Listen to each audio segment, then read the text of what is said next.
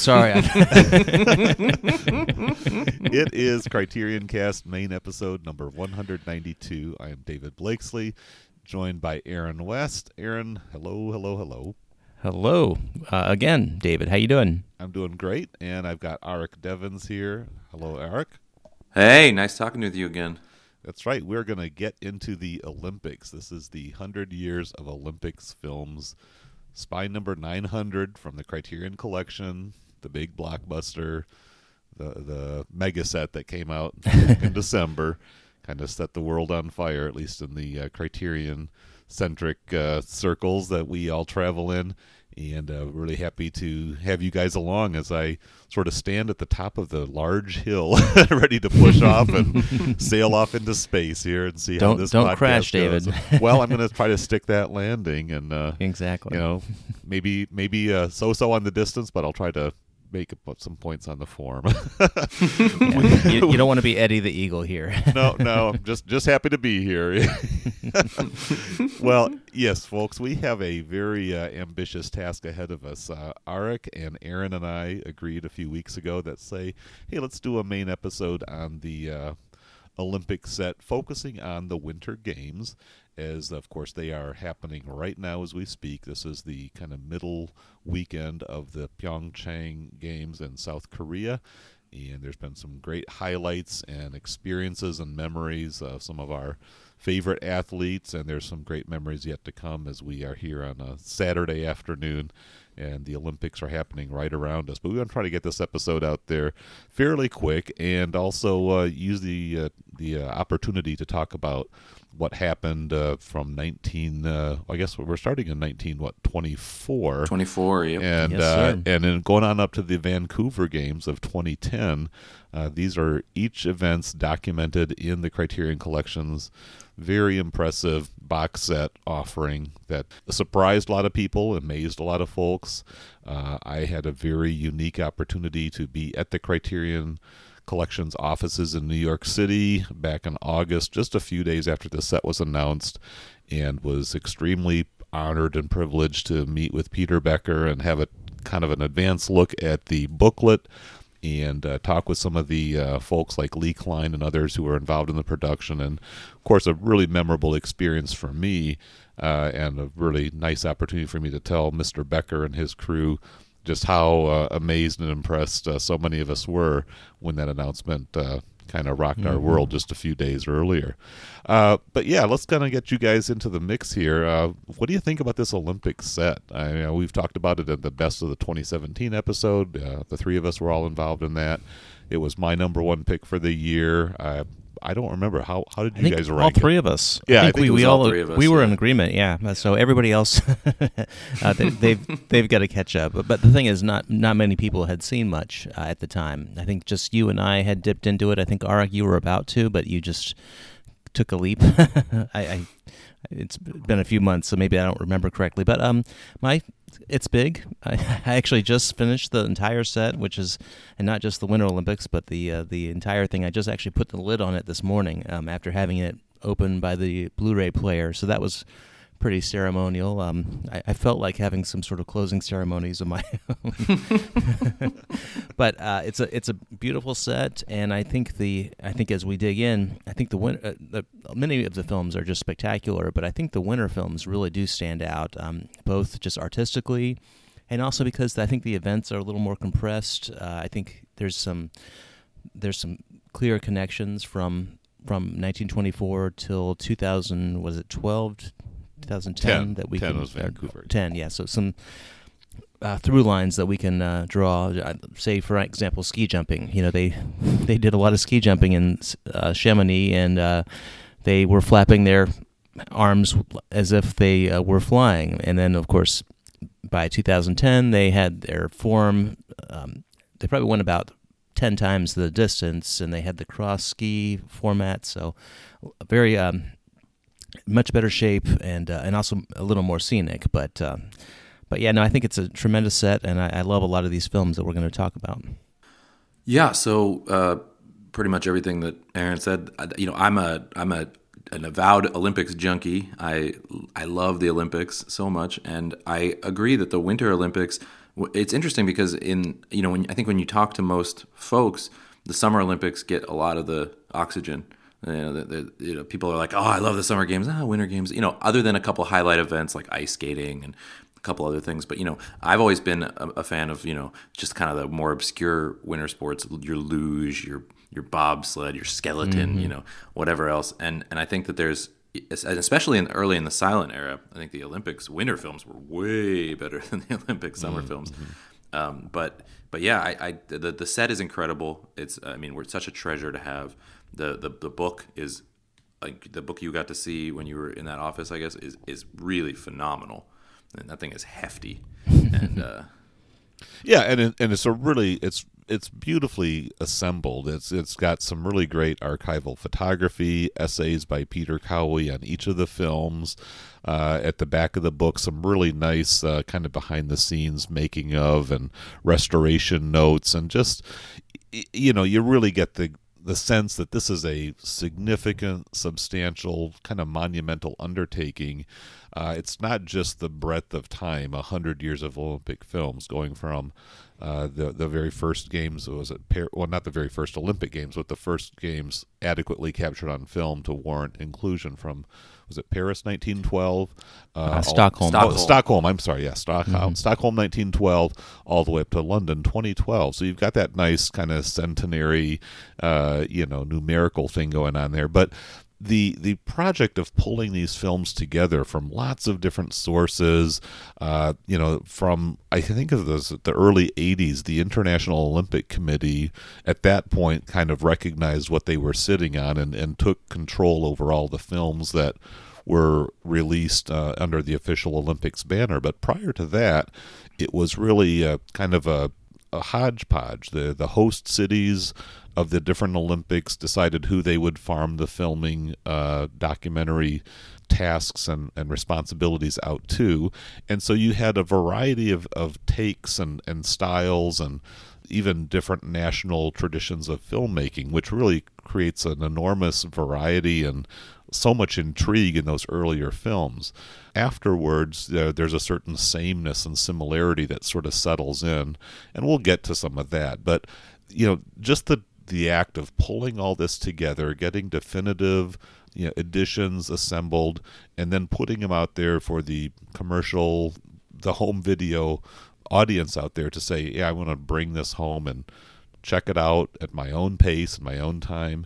Uh, this is really quite a wonderful gift that, that Criterion and the IOC put together. And that's another little feature of my you know, time at the Criterion offices is just kind of some of the interesting anecdotes, which some of which I'll just keep to myself about the, you know, the tensions of working with the IOC that hmm. the Criterion Collection had to put up with because they really are a small operation. The IOC, of course, is a global.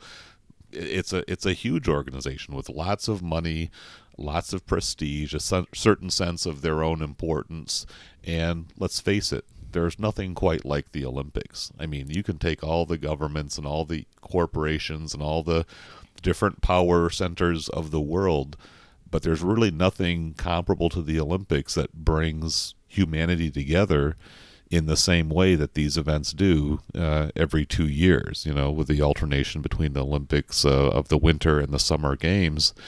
And uh, yes, there's a commercial aspect to it all. Uh, there's a little bit of a branding and a corporate thing going on, but uh, at the heart of it all, there is this ideal. I think maybe it'd be just helpful to talk a little bit about that that Olympic ideal? What what is the Olympics about? What does it mean Actually, to us? yeah, David, can I interject one thing? Sure, uh, sure. Just, just, what you just said. Uh, so prof- I, I can't say anything, but professionally, I also work with the IOC.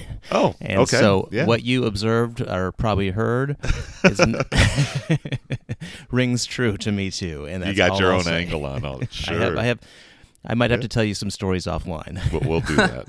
I was uh, I was um, on that same note before we move, and I, I think it's great to talk about the ideals. But before we move forward, just in terms of the book um, and the relationship between Criterion and the IOC, I did find it uh, fascinating that the essays are not universally praiseful.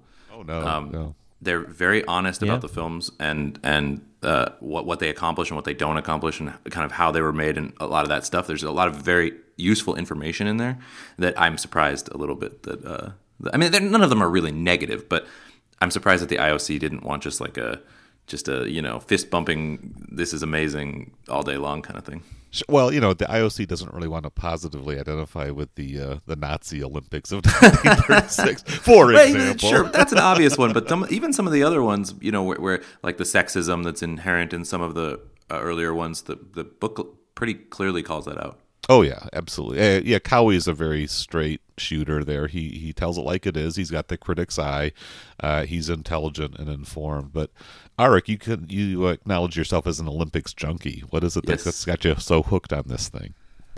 Uh, that is a great question. Uh, I think it's changed over the years. To be honest with you, I think when I was when I was younger, um, it was uh, I've always had kind of a complicated relationship with nationalism as a concept, and and I think when I was younger, it felt like the one time you could be sort of unabashedly rooting for your country. Uh, but actually, as I've grown older, that is not at all what fascinates me about the Olympics anymore. Um, at this point, I think the ideals of Baron de Coubertin and you know the reasons the games are happening. First of all, I like sports. That that helps. Mm-hmm. But um, and all sports, I, it doesn't matter to me. You know what the what the sport is for a, large. Uh, you know, curling is amazing and fascinating. all these things. But um, I think the ideals of like you know what the purpose of the games is that it's not about. And I actually written about this quite a lot on my site lately as I've been going through these films because the films that focus on winning and gold medals and things like that, I just am like, no, you you missed it completely. You know, the, the, famous quote from de Coubertin that the, the point is to participate. That it's not about winning or losing. We have the winning or losing because you have to have a functional framework to do this, right? There has to be some some. Uh, it, it's just the best way to bring all these people together. But you know, and it's kind of sad. I mean, you, you see the old films where people were much more amateurism involved, and I'm not saying we should ban the NBA players or anything like that. I just think that um, you know the Olympics are about people coming together. And I, I think that the interactions between the athletes and the spectators in the Olympic Village, in the Olympic City, that, that kind of concept of bringing humanity together, you know, in a lot of ways, the, the idea in ancient Greece was that this was a time when no war could happen. Right? This was a time of peace. And I think that um, that's a really great ideal to strive for. And it, it, doesn't happen anymore. There's wars going on during every Olympics, but um, it's a nice idea. And so I think the, the Olympics as an idea and that's where the historical value of this set uh, is is pretty important because there were a couple wars uh, between, actually a few wars, but two major ones between these Olympics, and I think especially in the early portion here, the Olympics kind of talks around them and doesn't engage it directly because, uh, but again, I guess reinforces the spirit of peace and the um, and the Olympic ideal is that uh, it's it's supposed to be for a truce, and I love that. Uh, and, and, you kind of touched on this, David maybe the first half of the films, or maybe a little further, are all their own, the host city's uh, uh, production for the most part, and they're they're mostly foreign films. Of course, we watch foreign films probably every week or every mm. some of us every day, so it's not uh, not too uh, different for us. But I think for for other people, it might be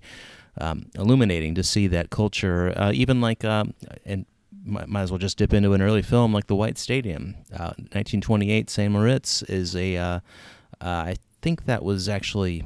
So I think that was a German director. It's a German film, yeah. Yeah. Mm-hmm. So um, and it's almost not quite propaganda level, but kind of in that direction.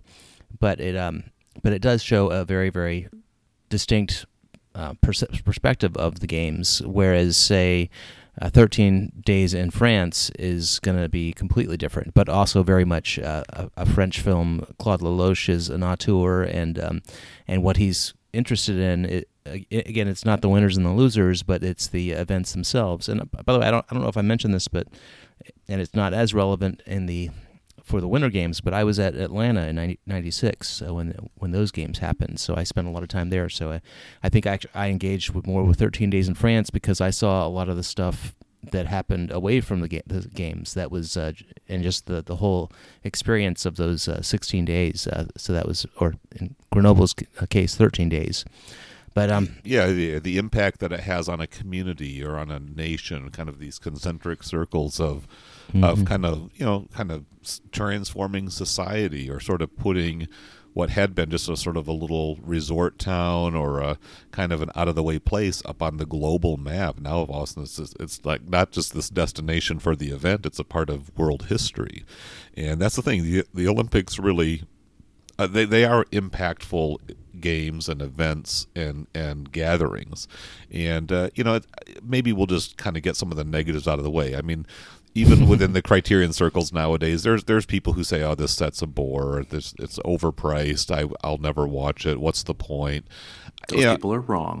Exactly that, that's the thing you know i don't i don't completely really wrong. to, you know i'm just kidding. Of well, course hey, i'm just kidding. I don't want to dump on anybody for their personal taste but at the no, same time i feel like not there's for a lot everyone. of there's a lot of uh, you know bias. I'll even call it prejudice that says you know give this thing a chance because it is not just what you see on the Olympics. If you turn on your local you know cable outlet today and and just focus on who's got the medals and and uh, who's you know earning the scores and who's got the endorsements and all of that. I mean, there is that issue that is that is part of the current contemporary Olympics package, but there is so much going on artistically, culturally, cinematically. I mean, if you're a lover of film, there's amazing things to be found in in this set. Absolutely. And and I think there's also this maybe you know I'll just call it jock envy. Oh yeah, I, I went there. That's fair too. you know there I mean there's in cinephile circles there are folks who just never did the athletic thing, and then there's some who are, but you know maybe they they they're at a different place in life, or you know they do athletics and they do cinema, you know, and that's fine. Uh, but don't let the fact that these are quote unquote sports movies stand in the way of some pretty amazing experiences. I mean, I will never do, you know, one tenth of the feats and and exploits that you see documented in these athletes, uh, but doesn't mean I have any grudge against them because my body doesn't function in the same way.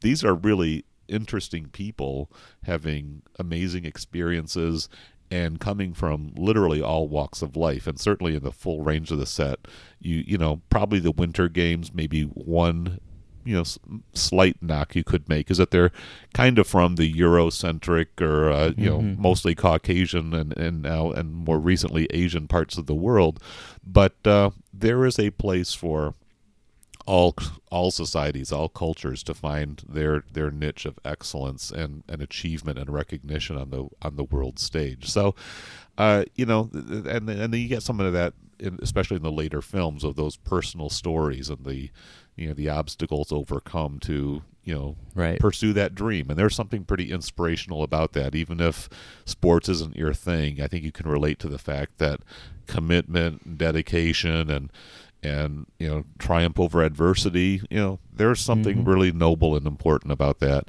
and it's worth spending time with these folks who've chosen to do that journey kind of on the physical and athletic level and I think it's worth mentioning for the people that aren't sure that, that want to just dip their toes in the water. And, I, and I've seen some people that are lukewarm on the sport element, but interested in the historical value or the artistic merit is uh, and and you've already noted that uh, this on our, our little outline, but there's um, probably about a dozen or so available on Filmstruck, and I'd say that uh, uh, most of those are the highlights of the set, or some of the highlights. Uh, Pretty good representation. Are, they they yeah. covered the whole span of it.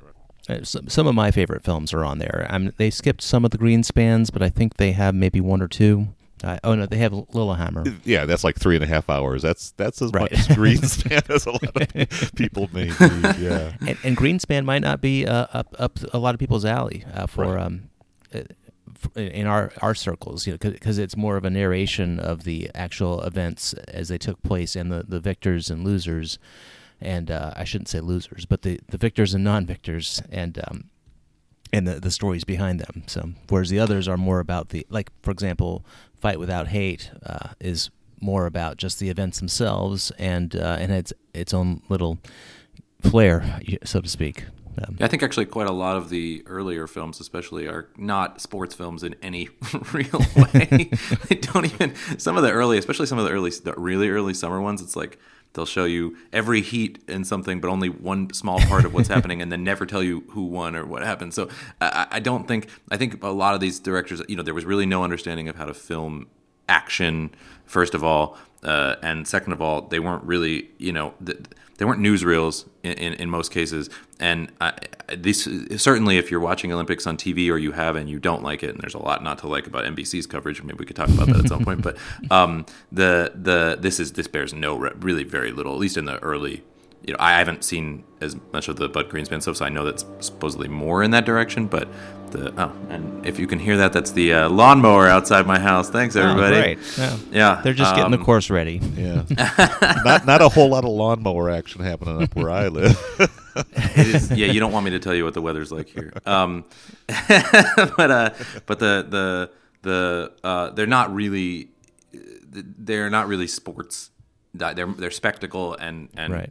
History and all this kind of stuff. At least for a long period of time. I, you know, at least through the the end of the Altourist era. regarding how limited the footage was, the camera really doesn't move, and so you basically just catch like, uh, for example, a ski run. You're gonna only get gonna see one end to of of the mountain, just one little segment of the mountain. Whereas today, there's probably about 20, 30 cuts for one person's ski run to capture the entire thing. So I, I think I, actually that contributes to its charm too, because the like the the two San Moritz films, you know, it's all in one place, and you do get a, a sense of the um, a place.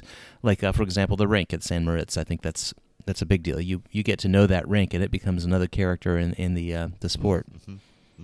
Oh, and I think what's really fun is is watching various cinematographers or the, or the cinematic medium itself figure out how to capture this stuff. You know, you're you're you're also watching the progression of of film technology and film craft as uh, they're experimenting, and some of those old funky experiments are techniques that have been kind of abandoned uh, by today's standards, and uh, but they're still interesting uh, explorations of what film can do. And there's just a purity, there's a sense of innocence about some of those earlier films where uh, it probably wouldn't be appropriate or as interesting to take that same approach in 2018 because you know we're kind of past that point in our familiarity with the sports but really just even some of the early process shots of of uh, here is a hockey puck here's the stick that they use because people watching this had not really ever encountered these sports before or seeing how the game of hockey itself was originally played outdoors. There were no walls. There was no arena that you're inside. There's just kind of a little barrier saying, "Here's the limits." And if and the puck was made out of wood, and none of the players wore wore helmets. Not even the goalies. it's just like insane. But but uh, you know you're, you're seeing the development of sports technology, of of, of, of film process, of, of athletic training, and, and and how the techniques are refined over the course of years until you know the the the feats being accomplished nowadays are just absolutely astonishing. I mean, people back in mm-hmm. the 20s and 30s would have considered today's athletes some kind of superhuman alien species or something, you know, to Yeah, be able to do a- what they do. I, the records keep getting broken. That's for a reason. That's just it's not just because. Well, actually, there are for a, a few reasons: technology and and uh, other things. Well, I think the the big dividing line. Well, there are a number of dividing lines. I think regarding the evolution of film and and sports film, and and I think Olympia, even though this is focused on the Winter Olympics, I think Olympia uh, took the just sports documentary genre in a lot of ways, and I think that the films that follow it have some influence there. And then I think uh, again, well, actually, re- regarding the um, um, looking at the sports individually, I think White Rock, you, David, and I have both recommended that as an entry point because it does kind of go through each and every sport. It, it does not cover curling, by the way, which I think we we could use a documentary about curling. Yeah, Um, James Coburn just wasn't down with the curling, I don't think. does, curling does not seem like a James Coburn type of sport, or or Rick Wakeman.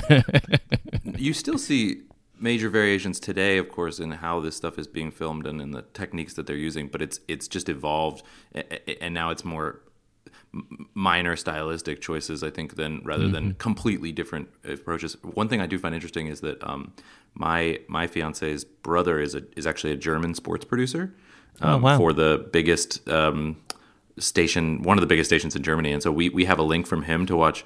Uh, I, I think I'm okay uh, talking about this, but we have a link to, from him to watch um, his his coverage uh, that he's producing, and it's and it is you know a lot of the footage is the same as what NBC is showing, but there's it's being presented in almost a completely different style, and it's it, that's still fascinating. But that's a little bit less related to the documentary documentary aspect because this is like live. You know, the live coverage is obviously totally different than the look back coverage of what you do with a documentary. But even then, even now, you know, it's it's we do they do still find ways to to to, to shade it, but it was much more true early on. I think. I, actually, I think that's an important distinction, and and yeah, I think with the modern Olympics, like for the example, of the ski runs, uh, a lot of times they have these really involved overhead shots that probably they could be drones. I don't know what, what they're shooting with. Probably a lot um, of drones, yeah. On the on the ski slopes, but they they keep uh, so they can uh, cover a, a wide ge- geographical area, and they're pretty good at uh, moving the shot. It's actually very impressive. Uh, whereas others are just the cut cut shots. Um, but yeah, I think that's a, a good distinction with these films because watching today on TV, watching a ski event or luge or figure skating is not like watching these films. It, even the Greenspans, which cover the events, um, you don't get the you get a little a sense of the the thrill of the competition and the victors, but it's more about the moment um, in the films. Whereas watching them on TV, of course, it probably takes about twenty times the time for one event. Um, but but it's a different experience. And I think this, I, think what these this box does, it encapsulates every one of these experiences and moments, and um, and gives you a lot of context. So I've actually enjoyed the Pyeongchang Olympics a lot more, having had all this context. And um, hmm. that's the thing. The, these films kind of put you in a little bit of a, a context to say, "Wow, the the the evolution of the sport, the perseverance of the athletes, the introduction of different nations and different styles into uh, you know into how this sport is performed is is just really fascinating stuff. And so there are so many different angles of approach and appreciation uh, that again, I just I really want to give this a strong endorsement, and I think that's as much of a, a goal of this episode as it is to kind of give you absolutely you know critical insight on the, each of the particular films. No. But at the right, same time, yeah. I, we, yeah. I, don't think we could. right, we'd, we'd have to do a multi-part series to really right. give each film its due. Uh, but 50 it, episodes, 50 films. oh, I think we just pitched a podcast. but I, I think it would be helpful and, and perhaps kind of, uh, you know, interesting for our listeners to kind of just go over some of the films. Maybe we can just kind of start taking them off a little bit in order. Again, we're not going to give you know 15 20 minutes to each one and we, we'd be going on and we've got other plans for today but why don't we just kind of go back and maybe just key moments or impressions memories uh, just to kind of tick down the list here. So let's talk about Chamonix 1924. This is just a little over a half an hour. Uh, it was the first official Olympic Winter Games, and uh, Chamonix is a little village up in the French Alps there. Uh, very charming. Uh, I don't know who who wants to take that one as far as kind of uh, kind of an overview or key moments. What stood out to you? So first of all, um, it, retrospectively, it's the first official uh, Winter Olympic Games, but at the time it happened, it wasn't. Oh, okay. Well, oh, okay. what happened? What what was that story there? So it was originally the International Winter Sports Week, and uh, after they decided that they were going to do this Winter Olympics, they retroactively decided it was the first official uh, Olympic winter. Uh, some uh, it was the first official Winter Olympics, and they retroactively said, "Oh, it's hmm. it's the first Olympics, Winter Olympics," which I it, it, doesn't in any way diminish it, but it's just kind of funny. Did they do random. the same uh, medal ceremonies and all of that?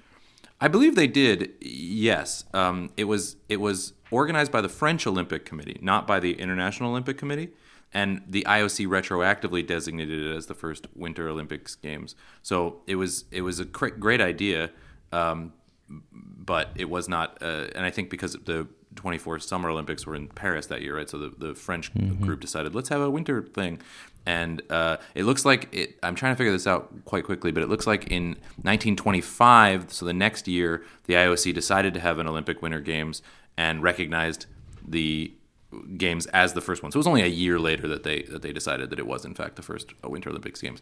It's a quibble. I just I find it interesting. Mm-hmm. Did Um, they retroactively go run the torch from Olymp- Olympia to Chamonix? well, as you um, as you very much know, that's it's funny, but as you very much know, that started in Olympia, but uh, in 1936 in Berlin. But oh, that, that's right. That's right. but that would be a great thing to do. um, so uh, the one thing, the one thing I wanted to point out about this film is that uh, even though it's the second film in the set uh, chronologically after the 1912 games, the 1912 film is not actually a film from 1912. It uh, was put together in 1917 from all of the news r- footage that they could find from 1912. So- 2017. you, you said uh, 2017. Yeah, right, thank you. right, right. Um, and and so it, it isn't a coherent narrative or really a film in, in any traditional sense. It's it's it's fascinating, but it's you know it's not really a film. So this is the first like intentional uh, film for the anything involving the Olympics, and uh, you know it's short and it has a lot to um, learn, but it's remarkable to look at the 12 and then the 24 to see the advances in filmmaking and also see, of course, how the world was completely reorganized due to World War One. I. I mean, the countries represented are just like almost completely different. Um, and it's you know, it's, slow motion shows up for the first time here, and it's it, they have some ideas about what they want to do, and it is, I think, v- very worthwhile and one that I enjoyed quite a lot. yeah, one thing we learned is that sometimes slow motion is done better than others. in this set. Uh, yeah, I, I agree. Short, uh, short and sweet, uh, but a- a nice intro to the games and, and a few few of the early sports. All right, the next big one, and this is a pretty significant one, is Saint Moritz 1928. This is where uh, this is the White Stadium. Uh, as we said earlier, this is a German film, uh, but really just full of really incredible moments. Um, uh, Sonja Henie, the the uh, great uh, female figure skater, I think was she she was Norwegian, right? And so uh, she's got some pretty prominent uh, moments here. She was already kind of a global superstar at that point. Uh, I already talked a little bit about the hockey match, uh, that kind of uh, extended sequence there. What are some other moments that uh, maybe stood out in any of your memories? The the men on skis being pulled by horses. yes, yes. Yeah, yeah. That's the- Equine events have kind of found their way out of the Winter Olympics. And, uh, and to.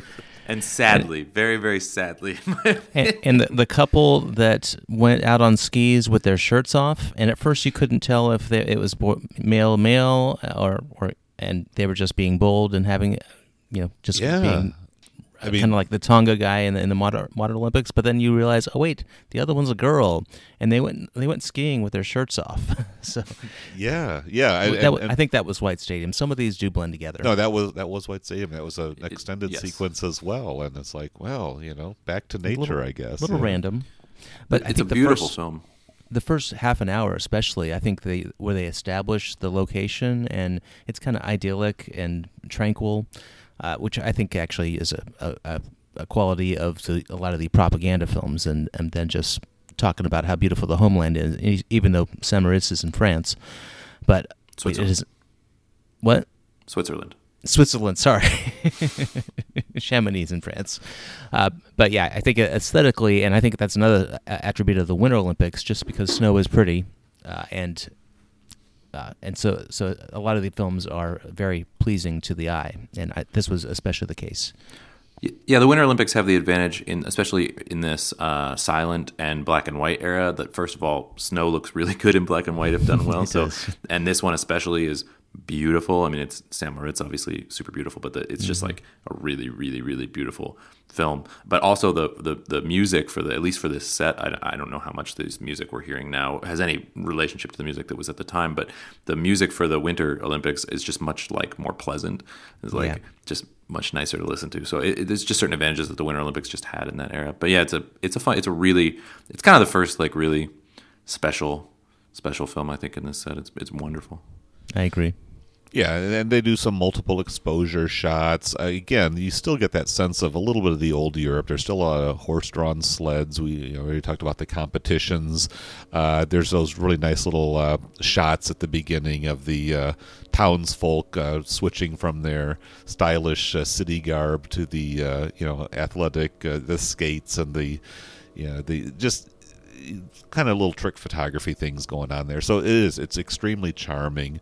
Uh, I've I've saw, seen other comparisons between the uh, the the Ritz Carlton Hotel and the Grand Budapest Hotel in terms of their kind of visual uh, yeah uh, presentation sure. there. And so yeah, you, you know, and so you, you definitely get a, more than a whiff of the aristocracy. This is this is uh, mm-hmm. this is for the beautiful people at play, uh, people of uh, wealth and privilege coming out to do their thing, and certainly that's part of the Olympic heritage. Is there's you know you, you got to have some money if you're going to play this game and that's been you know opened up a little bit as as national governments have decided to you know endorse uh, some of their local athletic heroes. Uh, but it's it's still definitely a, it's a big money uh, enterprise. Uh, here you get a little bit of sense of that uh, aristocratic uh, roots of, of the whole uh, endeavor, and and so yeah, a lot lot of old European charm going on in this one. There's one more thing I wanted to point out sure. about the music. Actually, I just remembered. Um, it's a really brilliant idea. Every time they show a stopwatch, the music suddenly has a metronome. Yes, yes, right. That little tick tock. Mm-hmm. Yeah, and it really it really dramatize, dramatizes what, what's going on. It's a really smart thing to do. Well, and that's another little technological piece, just timekeeping and and how mm-hmm. uh, how precisely measured these events are, and and even just the. Uh, you know the, way that the sports uh, the, the, the terrain was refined i mean in some of these early films they're they're doing downhills and they're they're skiing between like trees and boulders you know? and, and it was like wow you know you are really taking it into your own hands there. Obviously, yeah. knocking in there, digging holes to use as the starting things for the running in the winter, in the summer. Sure, Olympics. sure, and, and, even like the, the the bobsled and luge tracks. These are not oh you know, these God. these ma- machines or these you know these sculpted environments. This is just like let's dig a trench in the snow and hope that we make the wall tall enough that people Terrifying. don't go. yeah, and, and, you can only imagine all the labor that went into the, uh, a lot of these courses, especially the the, tra- the tracks. Um, yeah, and and I, I forget which film show showed the sweeping. Actually, I think that's a little later. Yeah, I, th- well, I think a few of them did. I mean, where where they've literally got like a kind of a, a squadron of, of people on skis, kind of tamping down the slopes mm-hmm. there for the landing yep. of the ski jumps. They still or, do that today, which is crazy. Yeah, sp- spraying yeah, water on the, on the uh, the luge and bobsled tracks, you know, to kind mm-hmm. of freeze them up so that they'll hold their shape when you know, when 500 pounds of humanity comes hurtling. Well, and them the talking track, about how you know? fat everyone has to be. Yeah, yeah, exactly. yeah, yeah, yeah. You want uh, stout Olaf and uh, Sven out there. To yeah, them, bobsled has to weigh a certain amount, but the guys can weigh whatever. and that's another thing with the uh, the aristocracy, uh, uh, the origins is that uh, the people aren't as in, in, good shape as they would come to be because no, people no. had to have uh, their they had to earn their their keep in order to even consider participating. So uh, yeah. that's probably more the case with uh, the summer games, I think, than the winter games, but it's still a factor. Well, going down our list here, there's one that I yeah okay I see it just popped up on the list. There is the youth of the world. Uh, spoke earlier about the Nazi Olympics, and this was mm-hmm. a kind of a uh, an offshoot of the infamous Berlin Games of 1936. Apparently, the IOC gave host cities of the Summer Games the privilege of organizing the Olympic uh, winter competition as well. So uh, here we have uh, Hitler's Olympics debut. I guess uh, Berlin came after this. So yes, Hitler himself was there. Was that Goebbels I saw over on the side, and yeah. a couple of those mm-hmm. shots as well. So it's it's pretty disturbing, but again, it's mm-hmm. an essential glimpse of history as you're seeing these very quaint alpine villages and everybody's festive and looking forward to a new, you know, uh, you know, round of competition, and there's swastikas uh, hanging from the balconies, and you know, athletes giving the stiff arm salute as they pass by in in uh, procession there, and it's just wow, you know, just by the way, that was yeah. actually the Olympic salute. Uh, um, so that's why you see different nationalities making that salute. And, and for, for a while, I thought, wow, were that many people into Nazism in that time? Or were but they no, like compelled to do that? Some of them were. Some of them weren't. So France was doing the Olympic salute, but Italy and, and Germany were obviously doing the fascist salute. Yeah, they had. And so I think it was after the obviously after the war. I think probably San Moritz is probably maybe the last Olympics. I forget which which one. Um, but yeah, they they did still do it for a little while afterward, um, which is interesting. Yeah, yeah it's I, I, this film is is is fascinating. For one thing, it's it's really. I mean, so the the director who made this film was I think one of the main um, mentors for Leni Riefenstahl, right? So um, there's a lot of mm-hmm. sort of overlap in terms of like where that where you'll things you'll see with Olympia. But I feel like this film is much more expressionistic in, in, in so many ways. Like the the story here to me was about the the inner turmoil of the na- of the athletes, and but there was also so much focus on on um, uh, you know gladiatorial combat and you know kind of like all the ideas of Nazism were, were kind of really embedded in this. And I actually found this film to be far more propagandistic than uh, Olympia, which I found surprisingly. Uh, un, not not directly to my mind uh, all that um, propagandistic minus the you know obvious things but this film like in every feature really i mean i, I felt very much that way um, although I, I agree. It, it is worth noting and we'll talk about this when we get a little further in the set that the nazi olympics are without a doubt not the most nationalistic of the uh, even the winter olympic films. It gets crazy. Yeah, and I- I think Olympia was propaganda by omission because it didn't mention every, all that was going on and all the controversy. sure And- sure but and- it did deal plus- with jesse owens and Yeah, yeah, and they actually showed a lot of. And anyway, I digress because that's not the topic. But uh, but yeah, you get to see uh, Hitler's smiling mug, so there, there's that's never going to be pleasant. Well, Without I a mean- doubt, yeah. both both films, and I'm certainly the you know the last person to say that they're not awful. But I just saying that this one actually feels in some ways more direct than that one. Yeah, agree. Yeah.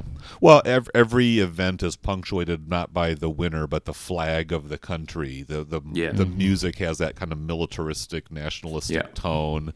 Uh, valor and honor are achieved by kind of the, the experience of pain and agony on, on Exactly. route to triumph. Certainly, You know, yeah. so it's Yeah. it, there's this kind of a sadistic uh, aspect to you know the the, uh, the the the blood, sweat, and toil that that each of these athletes put into it.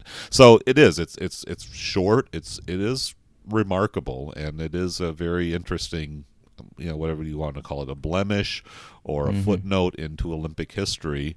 And uh, you know, I, I would even say probably the Olympic ideals were, were hijacked to, to a certain extent, but it was Sure. part of the process of saying, hey, you know, we've just been through a world war.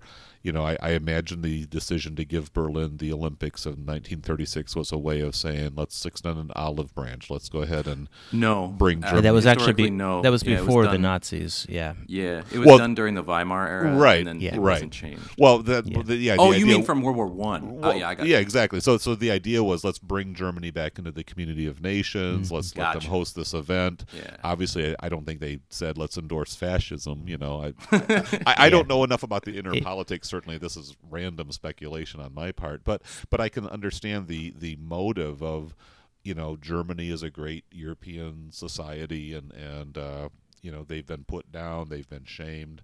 This is a way for them to as as has happened in other recent years. I think giving Brazil the Olympics, uh, giving Athens the Olympics, when some of these countries are kind of given a, a showcase to say, yeah, we're part of the global community as well. Uh, you know, obviously the the the social political realities. You know, kind of took a took a drastic turn, and, and history is what it is now. So I think it's Yeah. worth pointing out, though, like just in terms of that, that um, that just a little bit about the history, because I did do a lot of uh, research on this because I was really fascinated by it. So, so yeah, they they awarded it to the Weimar era Germany, and then what ended up happening is as Hitler took over, there was a lot of calls for not uh, either boycotting or not having it or moving it. And um, I think it's worth pointing out that the primary reason that the Olympics still happened in, in Nazi Germany was U.S. Olympic Committee president and later IOC president and major feature in many of these films, Avery Brundage, who was a pretty unabashed Nazi supporter who Yeah. went on a fact finding trip to, to Nazi Germany and talked with uh, Jewish people with Nazi translators and said they all said it was great. He spoke no German. Wow. He made jokes about how in Chicago they don't let Jews into his country club either, and um, and he specifically made sure that the U.S. still went and made sure that the Olympics still happened. And he was also the one when we get moving forward who was the president of the '72 Munich Games who refused to mention the. You know, give that speech that was widely panned and stuff. So, yeah. yeah, not, not a great he's guy. he's a not a yeah a very controversial figure, and that's one one of the I think the major flaws of these films is they don't address a lot of the controversies. Um, in the film, it is it very much a company film. Uh, even even the ones by independent filmmakers, and especially by uh, by propaganda filmmakers, Yeah. they don't show the full picture. And so, yeah, seeing Avery Brundage for thirty years or so uh, introducing the games was kind of yeah, it did kind of clot. Yeah, but anyway, I think we're going too slow. slow. right. Well, let's let's keep it rolling. So we'll we'll mention in passing there is no record apparently of the 1932 games, both of which were sponsored and held in the United States of America, and including were the- filmed, but we and, and we're the films. filmed, but we can't find them. Uh, L.A., Los Angeles is just a few miles down the road. Hollywood, I should say, was uh, you know, and and Lake Placid, New York, the original Lake Placid games of '32, both of which um, maybe little clips here and there, but nothing that Criterion felt they could put on disc. So so there's that. Um, we also um, skip ahead, of course, because the uh, World War kind of interrupted from 1940, 1944. Those would have been Olympic years, but uh, it was not meant to be. The world had to figure out uh, some other more critical issues before they could play the games again. So, St. Moritz, 1948, 20 years after the White Stadium, uh, we have Fight Without Hate. Uh, really, really nice. Is this. Uh, Let's see. Is this the one that was in Technicolor, or no? That the other one. No, No. this this was black and white. Lo- but the uh, London, this is the one that had the the, the fun commentary. Oh yeah, yes, exactly. The Uh, little it- witty banter between uh, husband The- and yes. wife and all of The that. incredibly Yes. sexist, Very sexist, but but you- fun, but funny and fun. And I think they deliberately. Well, no, I, I don't think. I think they. It was very much you know making light of the Olympics and uh, and you know we, of course the world is was ravaged by this war. This is 1948. So and the, the topic, the name of the film is "Fight Without Hate." And I, so I think that just kind of uh, solidified that this is an adventure and we shouldn't take it too seriously. We should get, move on. And uh, yeah, and we are still human beings with couples, and uh, we can make jokes about our wives possibly flirting with other men. So it, it does have a little bit of that uh, savoir faire, that joie de, vivre in there. Yeah. So it's it's the French spirit coming through, and uh, yeah, it is. It's pretty entertaining. Don't take it too seriously because yeah, you're you're gonna find a little bit of uh, discomforting uh, sexist stereotypes uh, playing Mm-hmm. themselves out there. But you know, I guess you take it in the spirit of its times. It's fascinating to me. Uh, so I really like this film, uh, in spite of the the commentary gets a little boorish for sure. But I do think that the narrative of of of the the film of you know that we could have a, a we could come together and fight quote unquote without committing war, and really it's it's coming out the end of that. But I do find it interesting that the to my viewing, and I don't know if you gentlemen agree with me, uh, that I point out gentlemen there specifically for the next thing I'm about to say is that the Olympics of the for, starting here in 48 and through I don't know the 60s, it's actually far more sexist in in most ways than the Olympics that came before it. Like the, there really wasn't a lot of commentary on that sort of things in, to my memory of, of the earlier films, and this is the period where we start to see that's true. See a lot of that kind of stuff. It's it's interesting.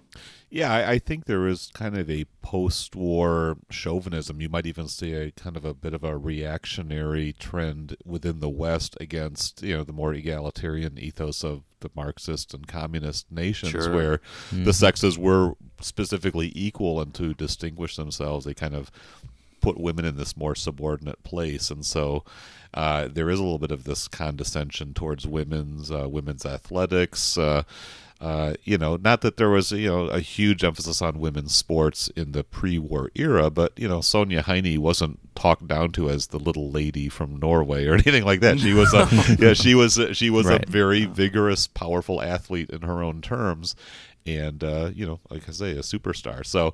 Uh, yeah, you get a little bit of more of that. Uh, let's see what the what the women are capable of, you know. kind of thing But it's a, going. this one's really fun, Uh, really, and it's nice to have a fun one, especially after because like uh, Youth of the World is great uh, in its propagandist uh, evil way, but as a film, it's it's great. Um, but but Fight Without Hate, it's so nice to have something so lighthearted. Yeah. Yeah, I did mention the one that's in color, uh, the, the 14th Olympiad, the Glory of Sport, which is billed on the disc as London 48, but there are some Winter Olympic segments in there, so that's where you do get some Technicolor look at the Olympic uh, Winter Games, and that's that's a pretty cool little sub feature of that particular documentary. So if you They want to try to kind of cover both, right? Mhm. Yeah, they, they their- did. They covered all, all both of the games, and again, like you say, you've got uh, just a really nice kind of vintage late '40s Technicolor, which has always kind of got its own little quaint Beautiful. charms to it to it as well. Uh, bumping ahead then, just to keep things moving, Oslo 52. This was the first uh, Winter Olympics to be held in a major metropolis. Uh, the rest of the games really had been more up in the mountains, uh, you know, taking advantage of the uh, environment uh, and the and the European setting there. But Oslo was a you know pretty major Norwegian city. Norway was very hardcore, you know, about their winter sports. And really, I think they do a very nice job at the beginning of the film, kind of establishing that foundation of how many of the skiing uh, and alpine events really do, you know, emanate from the Norwegian tradition, uh, where, as I said in the film, Norwegians have been skiing for 4,000 years.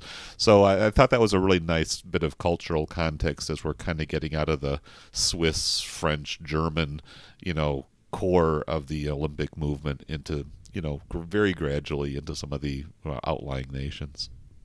This is the one I mentioned as saying that I was shocked that there could be a more like nationalistic propagandistic film than the than the Nazi ones because this one is so yeah. overwhelmingly uh, obsessed with Norway, oh yeah, is fine, but also their how they compare to specifically Sweden and Finland. Right? It's a oh yeah, Scandinavian yeah. film. It's obviously for a Scandinavian audience of like we're gonna beat those Swedes and Finns. It's not you know it's not it's not negative in any way. It's just really like intense, but I, I, do want to call out the, the, the best thing about this film to my mind was that it was the first one that, that started to like focus on specific athletic techniques of like this is how this is why this person is so good. This is what this person is doing. This is how they're getting the speed or whatever they're doing.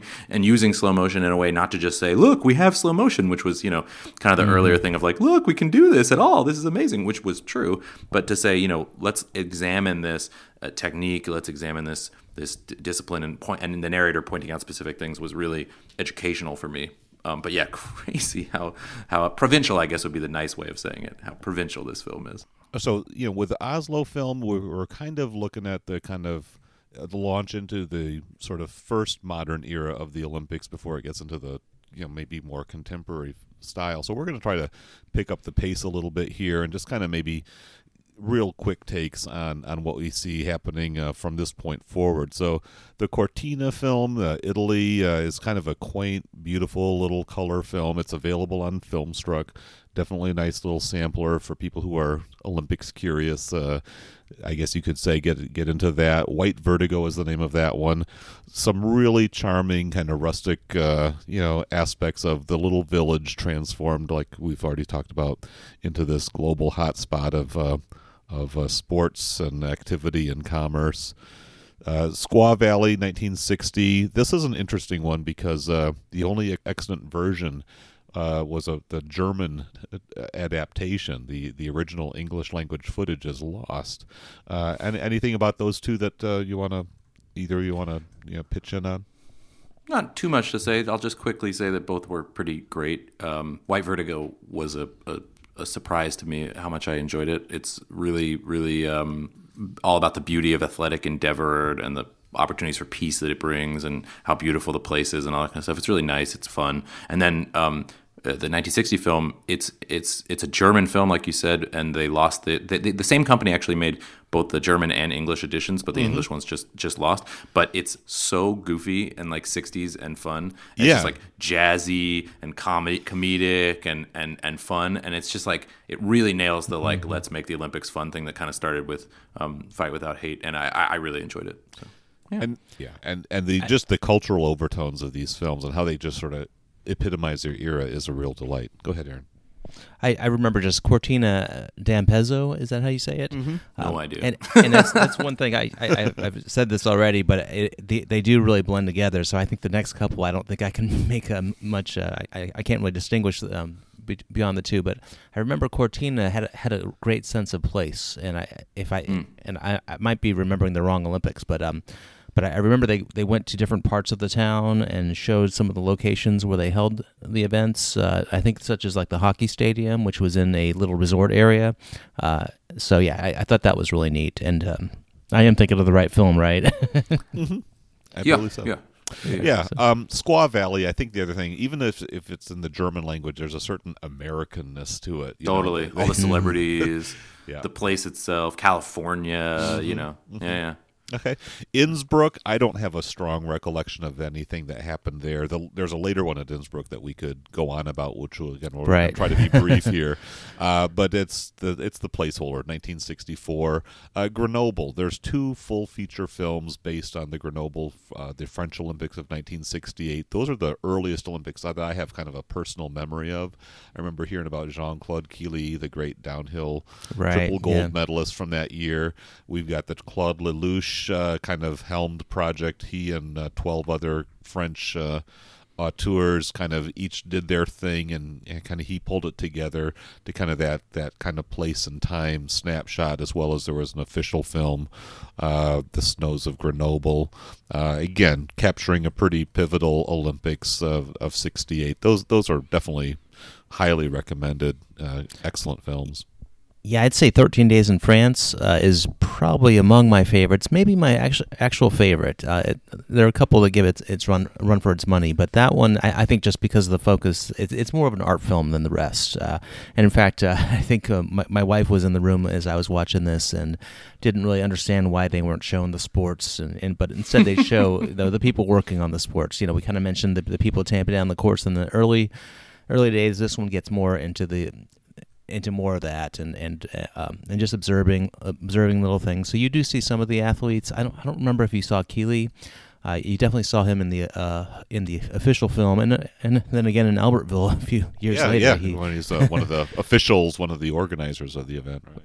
but I don't, I don't think you capture his celebrity. Uh, you just know that you know he's just another performer. Um, but uh, but yeah, that that was just a great film, and um, and then I think the uh, the Sapporo film, the Shinoda film, was kind of uh, kind of co-opted some of that, and and maybe a little bit of a Tokyo Olympiad, Mhm. and uh, and so it, it it it engages more with the actual sports of the of the, the time. But I think uh, th- those those films kind of pair very well, or those two eras pair well. So I think that that's a actually I'd say the 68 through 76 is probably my favorite stretch of uh, Winter Olympics film.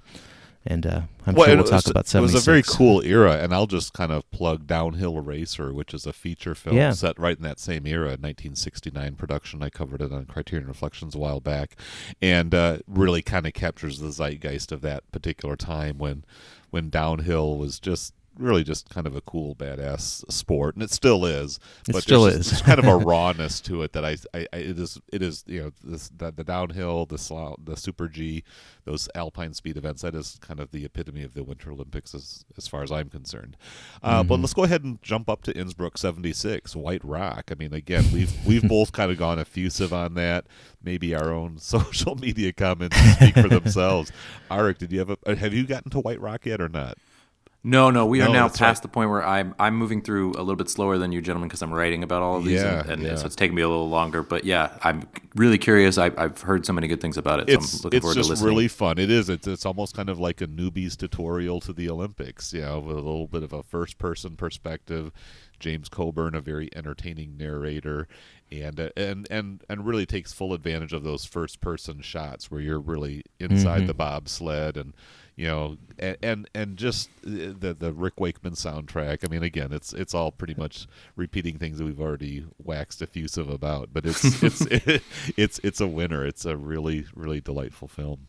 and and some great uh, uh, visuals too. And it, and it's a short film, and it and I don't I don't think you see an actual athlete uh, or a, a medal winner in the film. I, I could be It's mistaken. not about there, the results. It's about it's the not, yeah. experience of being in the air on the slopes, down the you know down the Mm-hmm. luge on the track, uh, just strapping them up and getting into it. So yeah, very very Yeah, the- participatory. The way I described it is it's a, a, a 70 something minute commercial for how badass the Olympics are uh, Yeah, with yeah. uh, James Coburn and some prog music. Um, and then, and so we, we actually do kind of, if, you- if you want to follow the actual events and the sports history, you kind of miss it because uh, for eight years, because this and the next film really don't engage with that at all. It's not until we get back into the, um, well, more the Greenspan type of film, which actually, um, in, in Sarajevo, yeah, uh, bec- because Lake Placid, I, I think that was probably my least favorite film. Uh, it's in so slight, right? It's terrible. Yeah, it's it's basically like a montage.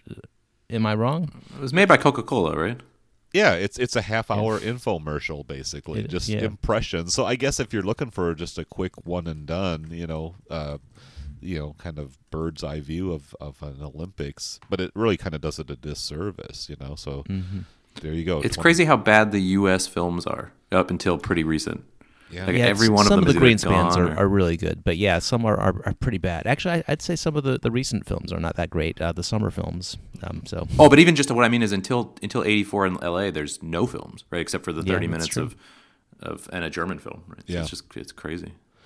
Uh, so Sarajevo 88 or Sarajevo 84, 84. a turning point. I think Sarajevo just is sort of one of those, especially in hindsight, kind of one of these Yeah. tragic Olympics because of the terrible, you know, plight that the uh, people of that region, Yugoslavia, the former Yugoslavia, Serbia, Bosnia, Croatia, just all the all the strife and all the agony that that the that society had to go through. Sarajevo was was billed, of course, as a as a turning point. That was the name of the film, but uh, hindsight just kind of casts a, a kind of a pall over that particular production. There were some great events there, but uh, yeah, it, it's kind of history has kind of changed our perspective on on what happened in those Olympics. yeah. And I couldn't help thinking when I saw youngsters in that movie, you know, wondering how they uh, how that how things turned out for them. yeah, them. which of them and, lived yeah. were alive ten years later, or you know, Yeah. fifteen years later, right? And, I and that's did a one lot thing of about that during the German ones as well. Yeah, yeah, What- for sure. This is actually a great two-screen Wikipedia type of uh, a box set because a lot of times when I saw an athlete, I'd say, "Well, what happened with them?" And actually, there's some Yeah. tragic stories. You know, uh, actually, I think '84 was uh, Bill Johnson. Is that right?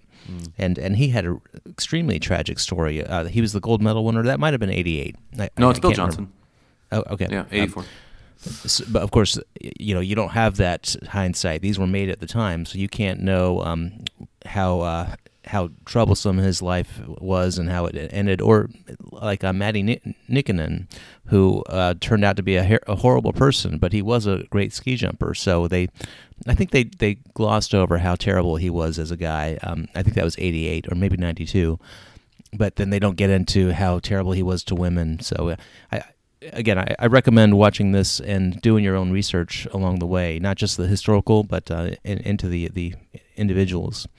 So, Yeah, uh, and that's just another aspect. I mean, we've, we've talked about Hitler, we've talked about some of the other, you know, notorious figures, but there are so many really important figures from 20th century life and culture. I mean, Muhammad Ali and, and others, and Mm. Right, some, some right. Summer Olympics, but it's just it's just an amazing cross section of so much that was going on historically. But let's kind of keep things moving again.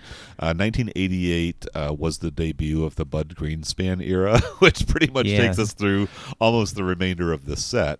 Uh, the the the Days of Glory uh, kind of uh, theme here, where you know he did that uh, up close and personal focus on individual athletes. Uh, he did a he and his crew. I, I certainly it's not one a one man show, but he was the the name brand there.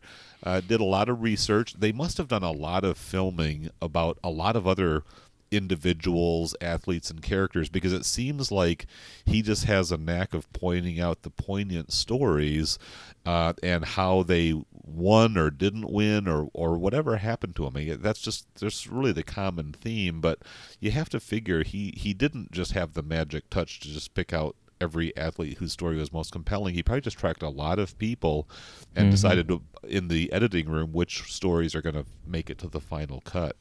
Um, yeah, can you imagine the cutting room floor? Uh, Yeah, because he did a lot of interviewing. Yeah, and, and by the way, Arik, when you get there, just make sure you take care of your butt cheeks because you're going to be using them a lot because they're basically three hours uh, each each one. Uh, I got through seven hours of Amsterdam 28. I'm sure I'll. but it reminds me of Tokyo Olympiad, where he follows that that guy, um, the runner who like loses in his first heat, and then his Olympics are over. Yeah. You remember yeah, that? yeah, Yep. yeah. Yeah, And there are so- some of that.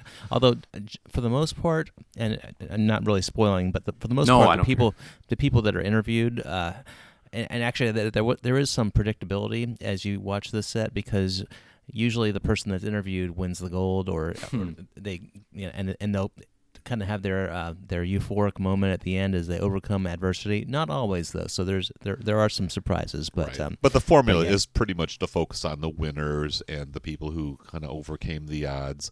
So Mm-hmm. you know, it, it's and it's a very good approach in the early films um, because it it did kind of get you into the human story, whereas Mm-hmm. some of the other films were really more about technique and process and just the the physical beauty, and so you might say, "Wow, that's quite impressive to watch this skier going down the slope, or or this uh, skater kind of giving it his or her all."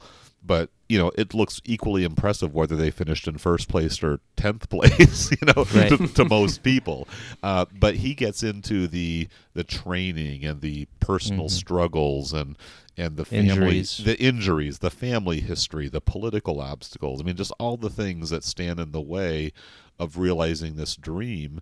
And so, yeah, you, you, you kind of get emotionally hooked in, you get on board, and there you are doing that 80s freeze frame fist pump at the end, you know, to say, And- one thing- we Montage won. all the time. One thing I'll credit uh, Greenspan with uh, as American films, and pretty much from the '80s on, I, I I'm like Arik. I'm an Olympics junkie, and I those 16 days or 13 days or however many they were, I I generally was aware and following most of them. So a lot of these were I was rewatching. Um, but I- would say that he doesn't just focus on Americans. So there were a lot of really interesting stories.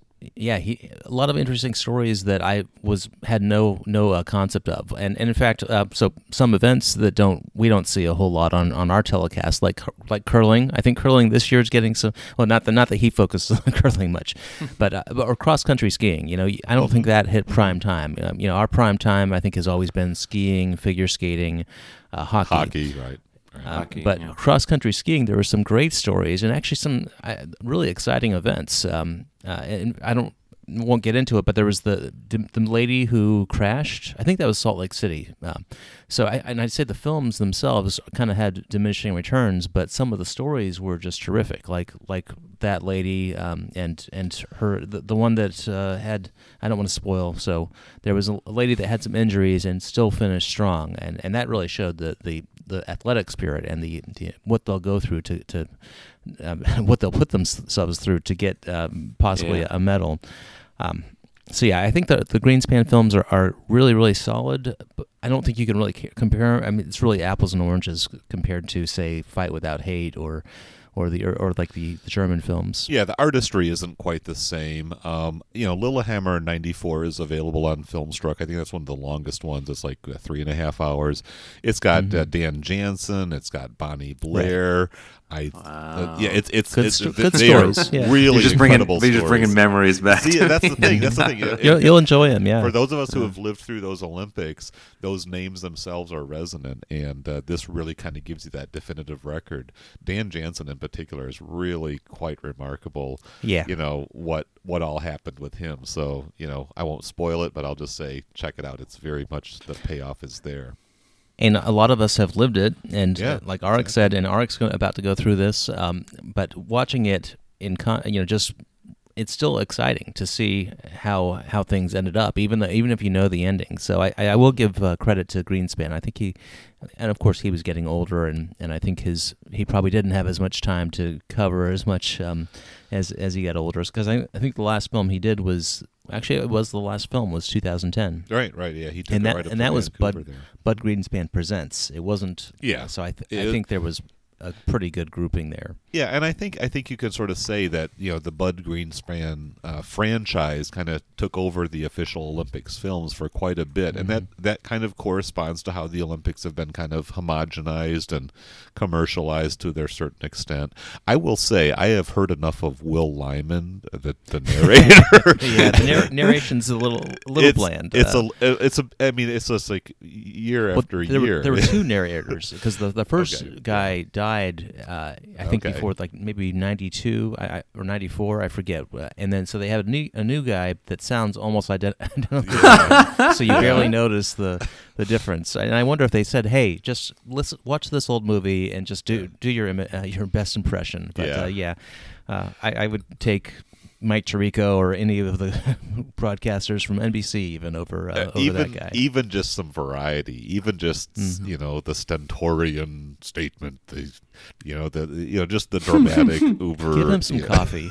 so on that on that note, uh, I like I said, you're all you're Aaron, you're way ahead of me on this set. Um, uh, it, it, Beijing and, and London, I know this is summer games, but they are uh, away from this Bud Greenspan empire. Do they kind of bring back a little bit of that?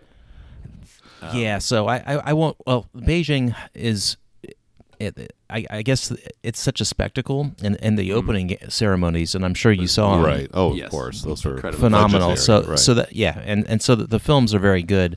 Um, however, I would say that.